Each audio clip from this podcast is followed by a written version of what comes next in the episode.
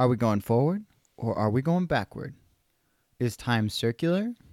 Are we autonomous? These are all questions asked by Nolan's newest movie, all the hype about it, Tenet. A palindrome in the title and also in the way the film interacts with the viewer.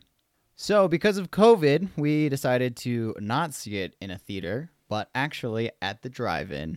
Do you like the drive in? I like the drive in when I'm watching films that I don't care to pay a lot of attention to because sound quality is not up to par with regular theater. The screen's small. There's a lot of distractions. I 100% agree. You can sneak alcohol into the theater. Yep. But that all being said, it was nice to be able to see this movie. I really would have loved to see this on uh, big screen. Nolan is known for filming now most of his works in 70 millimeter and IMAX reels. So it would have been nice to see some of these shots on a much larger screen. Not going with Hans Zimmer, his usual preferred composer, but going with Ludwig Göransson, who did a great job composing a new score which retains a lot of those Zimmer elements of these huge dark basses built on analog synths. And having a full on THX subsystem would have been great for this movie. Overall, a highly enjoyable, entertaining film. We're going to get into some of the points of the film, mentioning maybe some symbolism that it takes and exploring how well elements of the cinematography and the writing interact to build out one of the most time defying films to date. I agree. After a bombing and gassing incident at the Kiev Opera House, the protagonist, who remains nameless throughout the film, he's captured by the enemy, who we assume is Russian. Based on accent. Yeah. He's tortured and he takes a cyanide capsule as he was ordered to do in training. He ends up surviving, and his allegiance to the system and his orders leads to a promotion of sorts. It's a top secret assignment that involves a new technology that has the potential to literally rewrite human history. The plan of the mission is to gather nine pieces of the algorithm, the title of a weapon that has been scattered throughout time and space. The holder of the compiled algorithm, um, once all the pieces are assembled, has the power to invert entropy. So, Sator, our villain, has a terminal illness. He's destined to die but he plans to kill all of humanity when he goes, and he plans to do this through obtainment of the algorithm. So on the side, Sator is also collaborating with these mysterious figures of the future who believes his action could somehow put an end to climate change by reversing the entropy of all life on Earth. However, the protagonist, Neil, his Right hand man. yeah, his right hand man, and Kat, who is Sator's wife, all try to stop his actions. Using something called a temporal style, which allows a person to become inverted and travel backwards in time, they aim to put a stop to Sator's plan. They are successful as Kat kills Sator in the Italian Mediterranean, and soon after, we discover that the protagonist is actually working for himself. Yeah. As in particular Nolan style, there is a great action scene at the end, paralleling the actions of Kat as she is trying to operate in history previously. But while things are moving forward, we're also getting this team that is interacting to try and extract part of the algorithm, which Sator has already assembled and detonated. And so, initially, when the film ended, I thought it was crazy and genius. And I was like, wow, that was so good. Yeah, in the car ride home, you were gushing about it. You're like, this is the best movie I've seen all year. I was like, that was so crazy. And then I thought about it for a minute and I was like, what was that even about? Like, what was the point? Yeah. It's an excellent story, and the vision behind the film is incredible how they formulate this suspense and this time based mission. But once you get through that, there's not a ton of symbolism that's concrete. I I contrast this in my own head to Suspiria. where Suspiria went full on in the symbolic direction, while this film went full on in the entertaining. What can we do in cinema? Yeah. What can we show on a screen? Yeah, exactly. It was truly a hallmark of film. Which is funny that both Nolan and I would argue Once Upon a Time in Hollywood was similar in this vein, as it's the culmination of these very 2000s defining directors that they're just starting to pull all these elements that they love together, but not necessarily introducing anything that's wildly new or out of their canon. So yeah, what were your initial reactions? I thought it was actually predictable because it was very easy to start understanding that the protagonist was actually working for himself. Oh, really? Yeah.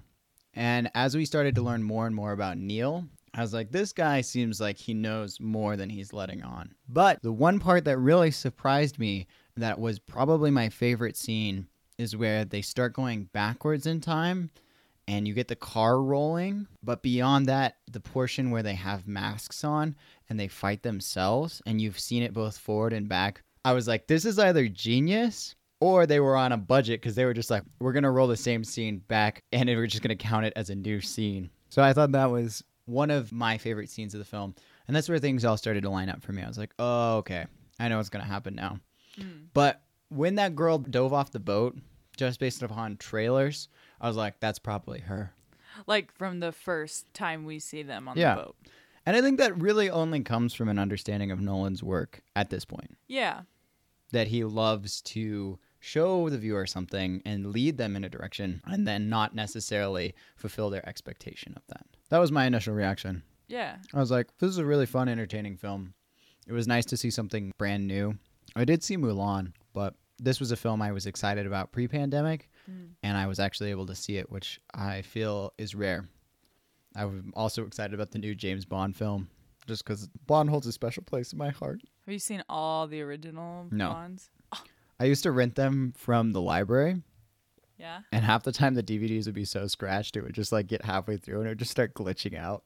Oh, I feel like a lot of them are shit, to be honest. they are shit, but it's a chapter of film history That is true. that was so influential. I don't watch films before 2000 though. Yeah, Greg is a hyper contemporary man. Yeah. I don't like films that came before 2000 because the CGI sucks. So I think before we dive a little deeper into the film, we should first talk about the title and the character names.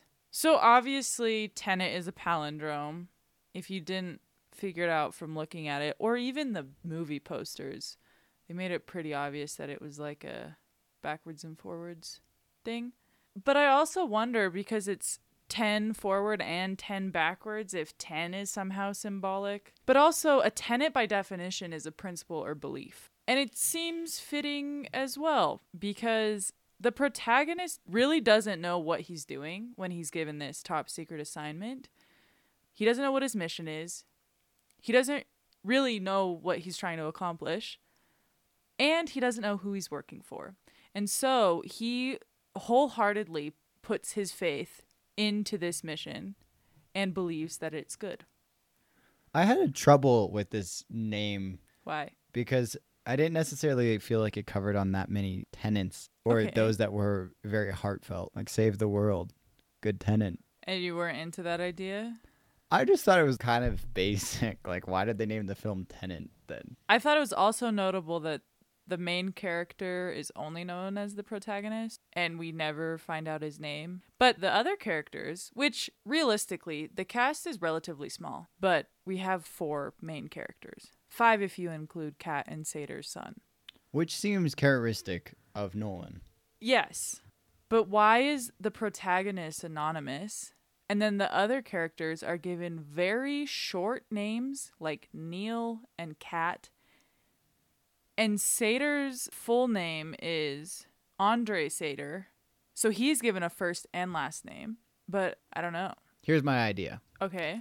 This film, in some way, subverts the Bond genre. How does it subvert the it evokes? It evokes and it subverts. Okay. Bond is such a heavily used part of those films. For example, my name is Bond, James Bond.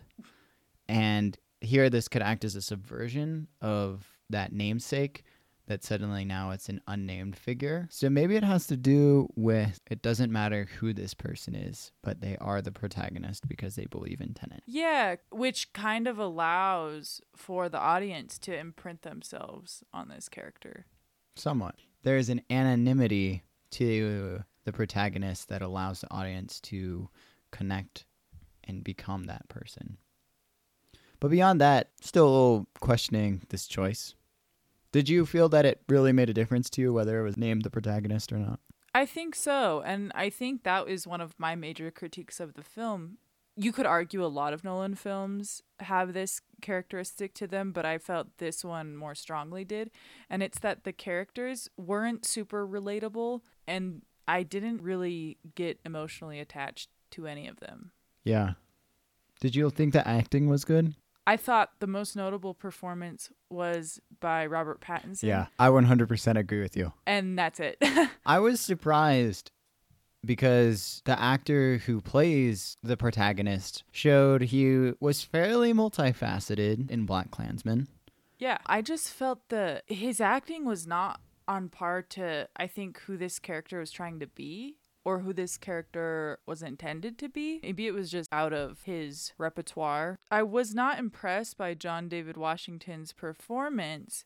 And maybe it's because he hasn't played a ton of protagonist spy Bond esque characters in super thriller action films before.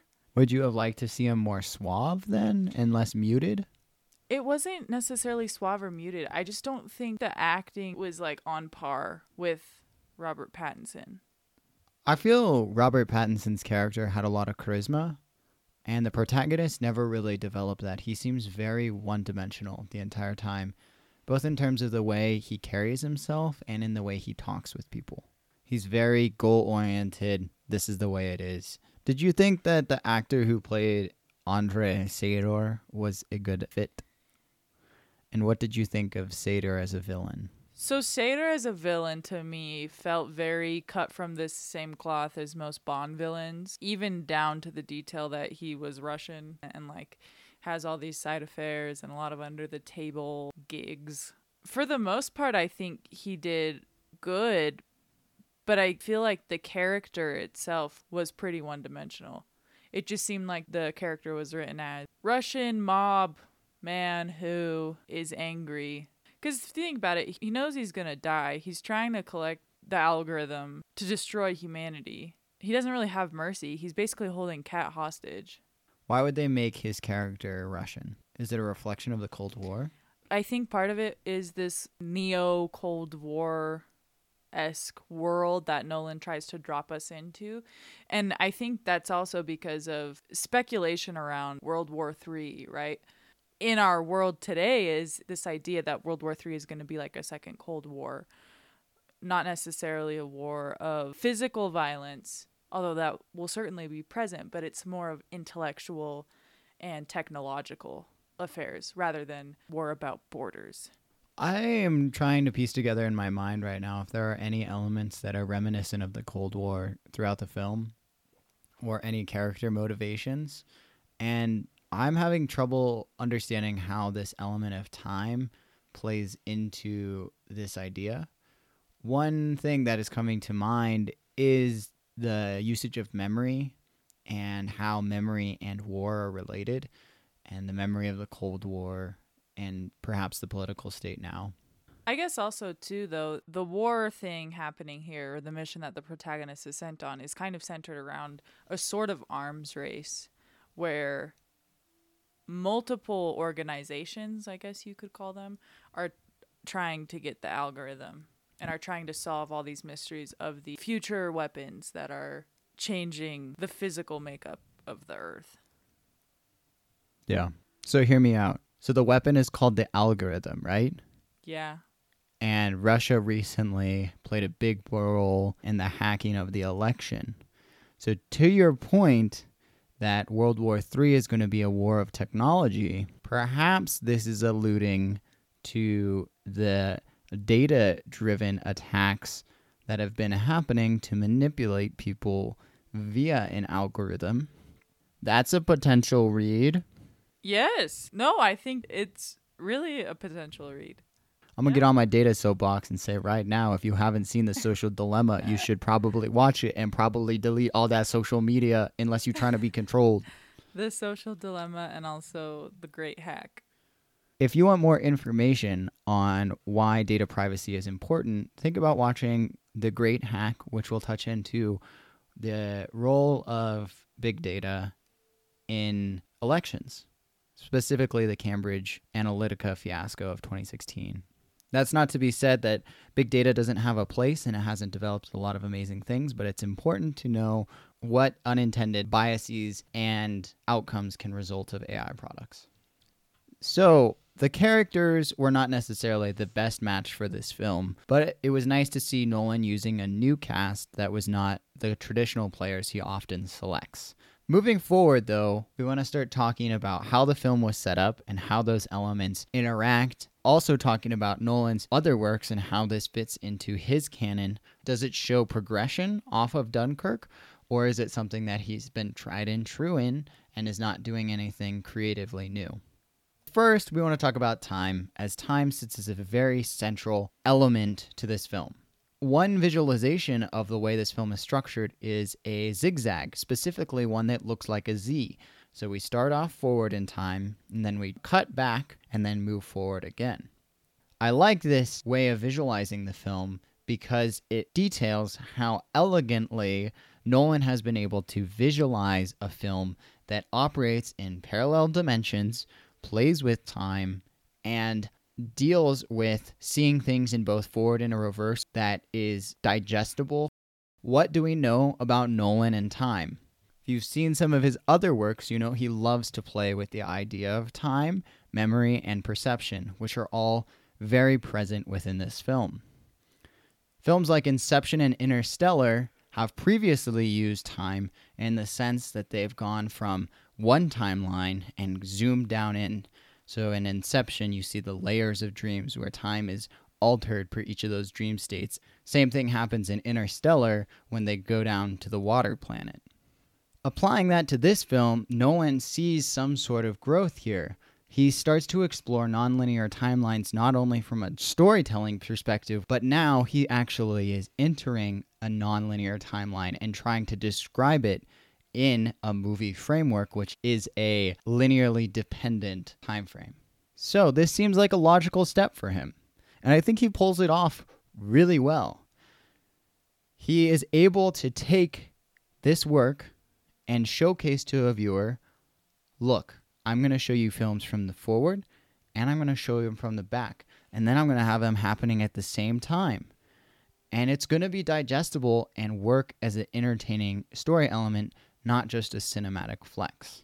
Overall, I thought this was one of the best portions of Tenet was this ability to draw out a narrative that took on this zigzag architecture, which maybe has been done before, but in my eyes has never been as accessible as it was in Tenet.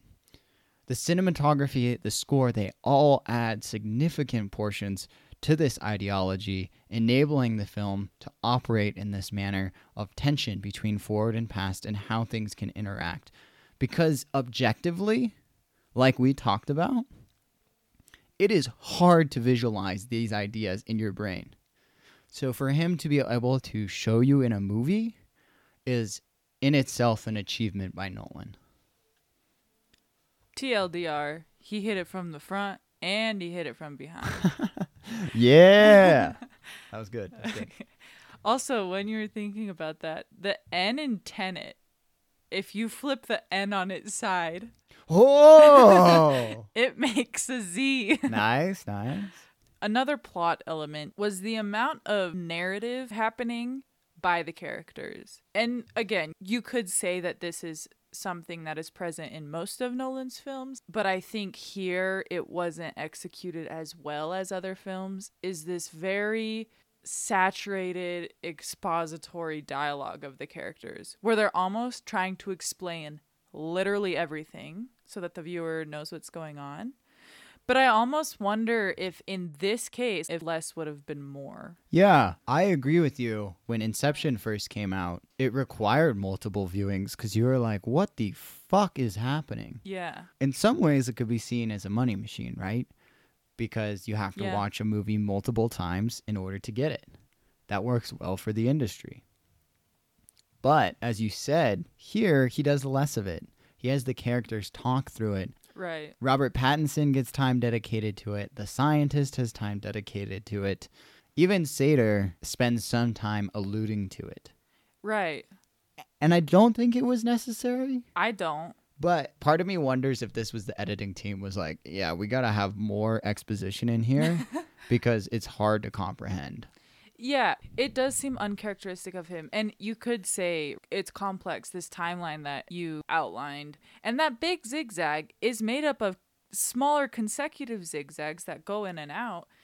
It may seem like a very difficult concept to grasp, but so does Inception, so does Interstellar. Like, I don't think that the excessive dialogue was productive. Yeah, it felt like the script was rushed. Yeah, from the very beginning. Because we meet the scientist with the protagonist immediately after he's assigned. Yeah. And she just, like, has this whole monologue about what's going on and everything. The film felt hyper edited as is. Hmm. There were so many cuts made where it felt there was more in that scene, especially in the beginning. And part of this is I was not paying attention to the beginning because we were having radio issues at the drive in and I couldn't hear shit. That being said, the beginning seemed like it was lacking in depth. Part of me wishes runtime was extended a little bit and those themes were allowed to be fleshed out without just being told to the viewer. Yeah, I agree. So, yes, we felt that that could have been polished a bit. And also, the emotional attachment to his characters could have been stronger. I felt this was also missing from this film that has been present in his other films. And I just compared this film to his other films because I know he has done it before. We know that he's capable of creating strong characters, and these characters did not feel as strong. And I think because of that, I didn't feel the tragedy that I think I was supposed to feel. Yeah, personally, I feel that also is part of the drive-in experience. Oh, yeah, that could be it too. So I would like to rewatch this movie. There have been complaints made also about the audio being hard to understand. oh, like from people who saw it in theaters? Yeah. I think from a character standpoint, it would be nice to rewatch this and eliminate that as a confounding variable. Yeah. Who do you think is Nolan's best character in his whole work canon? Well, that's hard because I would almost say the the Joker, but I think a lot of that is attributed to Heath Ledger's dedication to the role and performance of the role. But that character was so good. Yeah, I'm with you. I think the Joker was Nolan's strongest villain mm-hmm. and character. I think that's one of the things though that is not Nolan's strongest point. Nolan writes fantastic visionary films, Yes. but his character development is not as strong as Quentin Tarantino. Like you look at Django and Schultz as a pair Mhm. versus Neil and the protagonist and there is an element of caring that you feel so much more with Quentin's films than Nolan's films. Yeah. And I think Django is a good example because we've seen Leonardo DiCaprio in both Tarantino and Nolan films. Oh, DiCaprio is so good in Django. Yeah. good. The Revenant? The Revenant was a technical masterpiece, Yeah. but a fucking garbage can to watch. Oh, that's a statement. I hated that film. Nolan takes a lot of different genres and applies his own twist to them. Specifically, we can see this in Interstellar with the fourth dimensional. I don't even know. I, that scene still confuses me. What the fuck was going on? The Prestige was a story about this magician, which became complicated with the supernatural elements. Batman, he actually goes the opposite direction and takes a comic, which was initially a comedy, and made it into a very serious, very political movie, which goes to show how Nolan likes to take genres and start to blend them. He does that again here with Tenet in the way that he plays with the spy genre. He does a few things here that are different. Kat has a very pronounced role. She plays a key portion of the story, which is not all linked to her sexuality. I also liked that a lot of this movie was not all just about how strong the protagonist is or how good of a fighter he is, but actually his intellect that is enabling him to be able to create this story arc throughout the time. But like any Nolan film, he manages to pull elements in to keep it within that genre. Speaking on the technical elements now, Nolan, since Dunkirk, has really started to favor 70 millimeter and IMAX. Again, I would have loved to see this film with actual speakers. I like that he really encourages audiences to see his film in the theater. Obviously, that's not great for right now because of COVID, but I like this idea of returning to theater and giving the middle finger to streaming services. Do you like IMAX movies? Yeah, I like IMAX movies. I love IMAX. when I saw Avatar for the first time, I Yeah. was blown away. yeah. And that is an unwieldy cinema experience, which is unique to our time right now. Yeah. And so I like that he caters his films to leverage the tools that enable those platforms. He's using the technical advancements of his time. Yeah. There's even art historical arguments for the importance of theaters where physically the audience sits in space and the environment that a theater creates that really is not replicable. 100%. Would you like to have a millimeter film projector? Yeah, wouldn't that be awesome? Yeah, till your house burned down. Well, yeah, but you gotta be careful. That'd be so dope. Yeah, I you think that would be kidding me? cool. But it would be I so want hard to so buy many some of these movies. You think about how oh, expensive that yeah. would be. so expensive. What do you think of the Sundance environment or the film festival environment? For those of you that have maybe not gone to a film festival before, they're very packed. Almost every film is seat to seat to seat, and they're on these huge screens, typically on stages In auditoriums. where the sound is not as good as it is in a normal theater. I wonder how that plays into the award ceremony as a process. Are the sound engineers programming to premiere there or are they programming to premiere at the big theater where they really take use of the full system? See, that's a good question. And I think it teeters a line because film festivals are full of people who love film, right? But they do have to accommodate such large crowds. And so oftentimes they'll do multiple viewings, but they are usually in auditorium settings. I would like to eventually get the big boy pack and go see a few at, At the, the Bron- pyramid. Oh, at the pyramid, yeah. yeah, and see some of the Park City premieres. Because I think as a whole, that experience is different than the one offered in just an auditorium. Oh, absolutely. And that is a good question. And, and I don't know what that means in terms of the editors engineering sound for a specific venue. That could happen. Do you remember when we saw Be Water? And the director at the end was talking about how his editor was putting things together like the week before. So the mm-hmm. film had just gotten done. Yeah. So it's possible that he was like, okay, I know our venue, maybe make adjustments. And I'm sure after they premiere, they make more edits. And post the premiere, they do change some too. Like a good example of this is The Social Dilemma premiered at Sundance this year, and there was added footage for COVID that was placed in. And Ah. at the time of premiere, there was no COVID. There are post edits that are added before the movie releases on its large scale. It would be great to have a director on the show to interview them about what the process of making a film is like because I'm so unfamiliar with that. If you're a director or you would like to come on the show or you have a friend that would like to come on the show, please let us know. We would love to have you. Along with technical, we have the score. And any Nolan film that I've seen is always defined by the Hans Zimmer score that accompanies it. Weirdly, this film did not have a Hans Zimmer score, although it definitely seems like it at first pass. Hans Zimmer is actually busy right now working on Dune, so he was unavailable, but he recommended Ludwig as a substitute who has been in charge of the Black Panther soundtrack and of the Creed 2 soundtrack. Nolan heavily relies on music as part of his storytelling process, not to mention that he loves raw synth sounds which evoke a very particular emotion. He uses this as a storytelling device, allowing his dialogues to be pulled back a bit and instead replaced by the anxiety or the relief or the backwards elements that are present in a lot of his soundtracks. Think Batman, Interstellar, Inception. perhaps in my eyes the best done was Dunkirk, where the dialogue is very, very slim. Mm-hmm. It's been known that Hans Zimmer in the past has used several technical artifacts expressed in the film to inspire his work in the soundtrack. For example, in Inception, Hans Zimmer takes the initial song, which plays when they need to come out of the dream, and as they get lower and lower and lower into the levels, integrates a slowed version of that initial song into the soundtrack, which as a composer is very neat.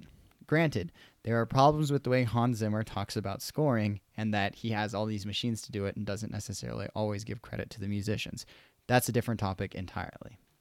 In this film in particular, Ludwig uses some of these same inspirations. He takes quite a few sounds and uses the reverse of them to get this forward and back tension that's created in the film. So if you play a record and you push it backwards, like maybe a DJ would do, you get these kind of whoosh, whoosh sounds, and that is very present in the soundtrack. So the cool thing I think about this soundtrack is a it creates a lot of tension as a good movie soundtrack, but it uses these forward and backward directions. One other point that I recently found out is there are a few palindromic movie moments in the soundtrack. This means that the song in the movie can be played forward and backwards and it sounds the exact same. So it's mm. kind of a cool homage that not everyone will be able to notice because you're not necessarily listening to the score in reverse. An example of this is at 705 in the song from the soundtrack Posterity. That also takes so much talent. Talent and hard work. But composers really create a mood that I think is hard. Like the aural element of film, I think is so important. Even dating back to like silent film, the importance of what music played over the silent film really dictated the mood that it was trying to set. And you think of the role that it's played in movies. People know the soundtracks of John Williams right off the bat. Yeah. And from a symphony perspective, these events where they play the soundtrack alongside the movie are some of the most well attended symphony events of all time. Sadly, it's a way of bringing people in, but it doesn't put a focus on the orchestra members who are having to record these things. And it also is not realistic of how scores are recorded. Scores mm. are recorded over multiple takes, and musicians have plenty of time to rest their chops or their hands versus when they have to play the entire score at one time. Some of the lines are impossible to maintain on your chops, so it actually hurts the musician's endurance. Wow. Yeah. Now we've talked about some of the elements which make up the plot and technical portions of this film. On to our favorite area.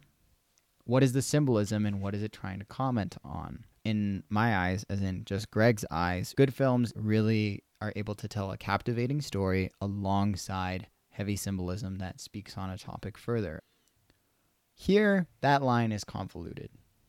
There are definitely elements, themes, and motifs that play into these that could be maybe expanded upon, but there is no unifying symbolism that is attractive about the film. Yeah, I think to an extent there's a commentary on extremes of power and what happens when someone gains too much autonomy.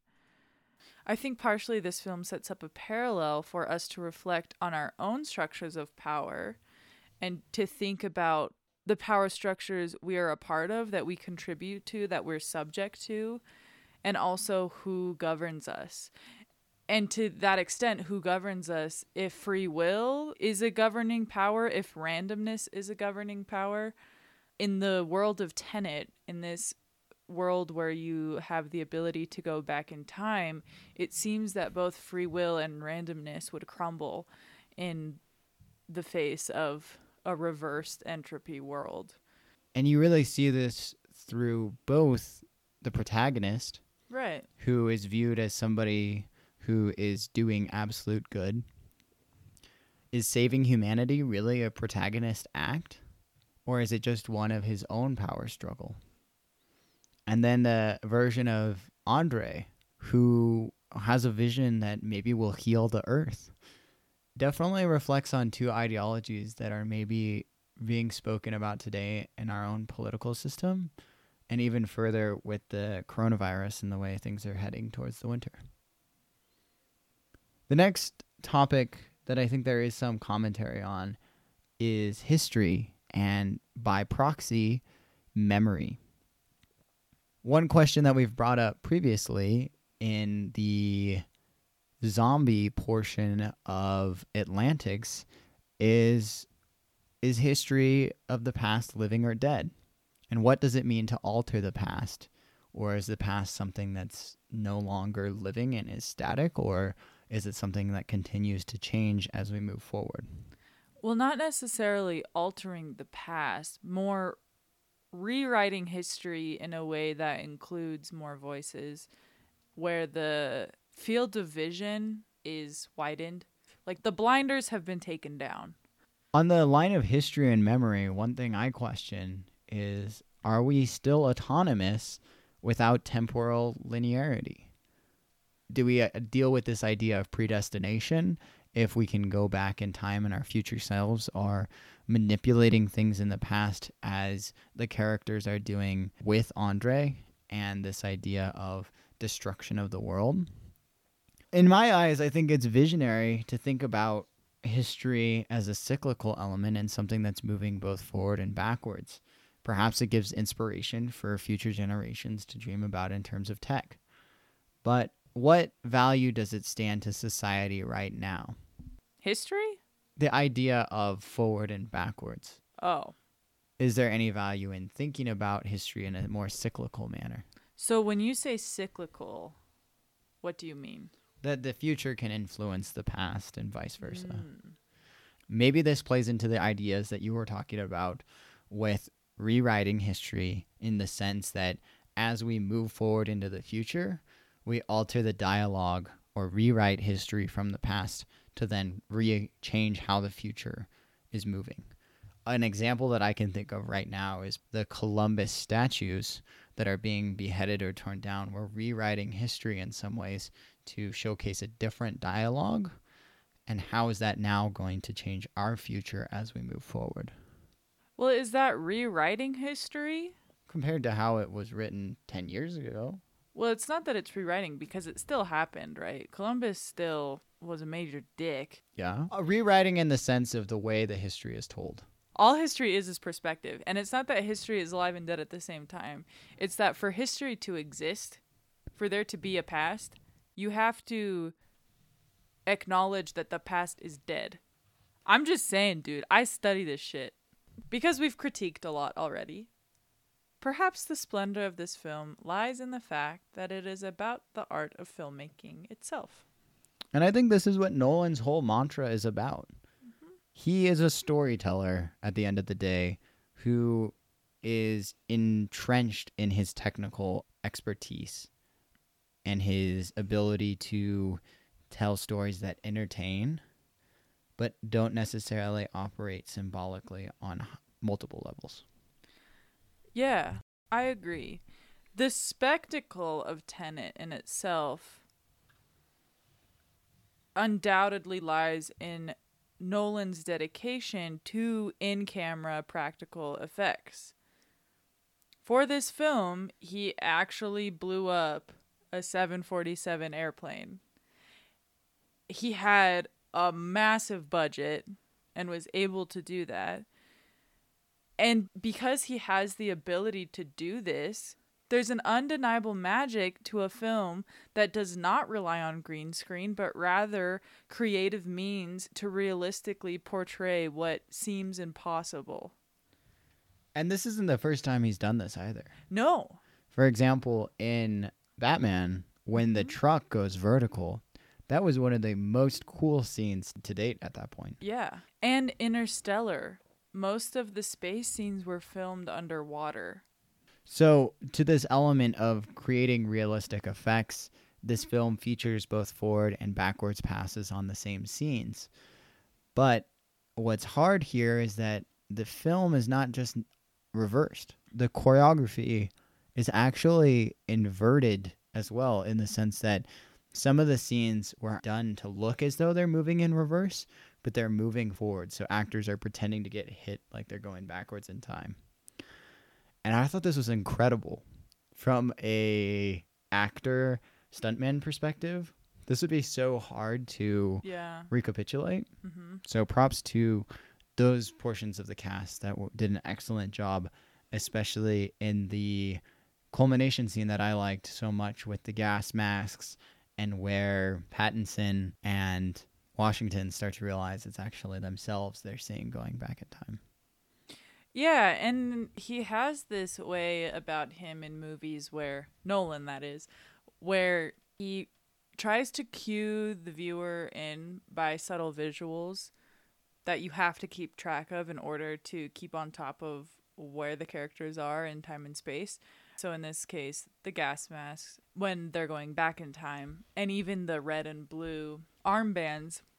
And he does this in other movies too, right? Like in Inception with the top. And I've said this in our first episode, but I maintain that it's not the top that is the tell of whether or not Leo DiCaprio is in a dream or not. It is if Michael Caine is in the scene. So the only scene in Inception that he's not dreaming is the scene where he gets Ariadne from the school. No, if Michael Caine is in the scene, it's real life. Yeah. So he's Michael Caine is playing the professor, Yeah. and that's where Leo goes to get his student. So that means everything else is in dream. Yes. You really think that Nolan is going to leave us on this giant cliffhanger at the end where the top is spinning and we never know? I don't think it's about the top. Then how do you know if he's in a dream or It not? doesn't matter. He's accepted his reality. Is it his reality though? If now it is, it doesn't matter if it's a dream or not. It's what he believes is true. Okay, that's true. That's true. Regardless, I don't think that anyone would disagree that Nolan is a filmmaker who is pushing cinema forward despite these flaws that we've noted with the expository dialogue, flat characters, and this glaring plot complexity. It still encompasses what people love about a Nolan film and how he brands his work to be so singular and poignant. Because he clearly has a grip on the craft of film and cinema, and he has a passion for telling truly unique stories. Which is like, maybe that's why we can't make meaning out of this film because it's so individual and singular. I don't know if I agree with that. The plot in itself is not original, Yeah. but the way it's depicted is original. yeah. And I think that's what defines Tenet in his canon for me is that as a whole, the plot is not anything groundbreaking, but the way he showcases the plot here is much different and new and unique. And that's what brings this film to life. And so it seems in some ways a technical reveling in his ability to storytell something that is difficult to visualize hmm but not necessarily a strong new plot, like for example Inception Yeah. or Dunkirk. Well, actually, I take that back. So Inception and Interstellar were new stories that were never really thought about. But Dunkirk, he did the same thing with history. He took something that was a known portrayal hmm and then started to invert it and make it his own through this nonlinear timeline, through a storytelling that was void of a lot of language, etc. So maybe it's in line with Dunkirk in that same canon. The thing I particularly think that Nolan has done, which has made him so captivating, is that he always brings a new experience. Whether or not it's the plot or the way it's being shown or it's some mystery that is associated with it. I think that's what audiences go to Nolan films to see, is to get this new cinema experience that they've never seen or had before. And personally, I would argue that this is the influence that led me to start analyzing film. I think Inception really sowed the seeds for me to start seeing more in film because it asked you to look closer at it to try and find answers. And I like that about Nolan's films is that he encourages a wide variety of people to start thinking critically like that in film. But to that point, people don't necessarily always do that. when they're not watching a Nolan film because sometimes people just go to the movies to relax. Mm-hmm. On a final note, though, I felt that this schematic for Nolan is starting to get overused. He's starting to become predictable in what he's going to do within the film. And I'm not sure if this is him just reusing themes he knows and enjoys because he wants to explore them more, or if this is an artist in his prime who wants to reap the rewards of the machine that he's created while also telling a story that he enjoys but is not necessarily pushing the boundary for what he's capable of. We had a lot of other questions too, such as what's with the free port? Why is it free? Are we overthinking it? Probably. What what's what's with the art forgery? What's with the art influences? Why is art a present portion of the film? Anything to say, art history? Ha. No, yeah, that was very underdeveloped, and it seemed like it could have gone without that subplot, or we just did not get it at all. Yeah. I feel like it would have been more pertinent if it was just like watch collections. You know what I'm saying? Because then it would have been timepieces. Then they would have been moving through time, literally. Oh, Big brain. antique watches. Big brain. Oh, y'all, Greg has the biggest brain. Moving on to ratings. Okay. I would rate this film a. I'm torn between a 6.5 and a 7. Mm. What about six point seven five? Nah, I will not engage with the Okay. anarchy of you and your two decimal system. I'm gonna give this film a seven. Part of that probably is nostalgic, just because it is Christopher Nolan. So Yeah. good job for your rep, buddy. I think this film brought something new to the cinema, which is great. That's where it's strongest. It captures complex time moving both forward and backwards. This has been played a lot with in recent movies, like The Avengers. It hasn't been done the way Nolan did it and with as clear as vision as he did it. This leads to some great visuals and aha moments, which are a thrill for the viewer. Watching it, I always love that turning point where you're like, oh, I see what you're doing. As with most Nolan films, there is a fantastic critical point in the film where everything comes together and you really are engaged with the story, although I didn't feel this was as strong as other films. I did, though, think it was better than Interstellar at showcasing multiple timelines and the way that time was viewed because the whole ending scene of Interstellar is some whack shit and still to this day is the weakest point of that film, hands down.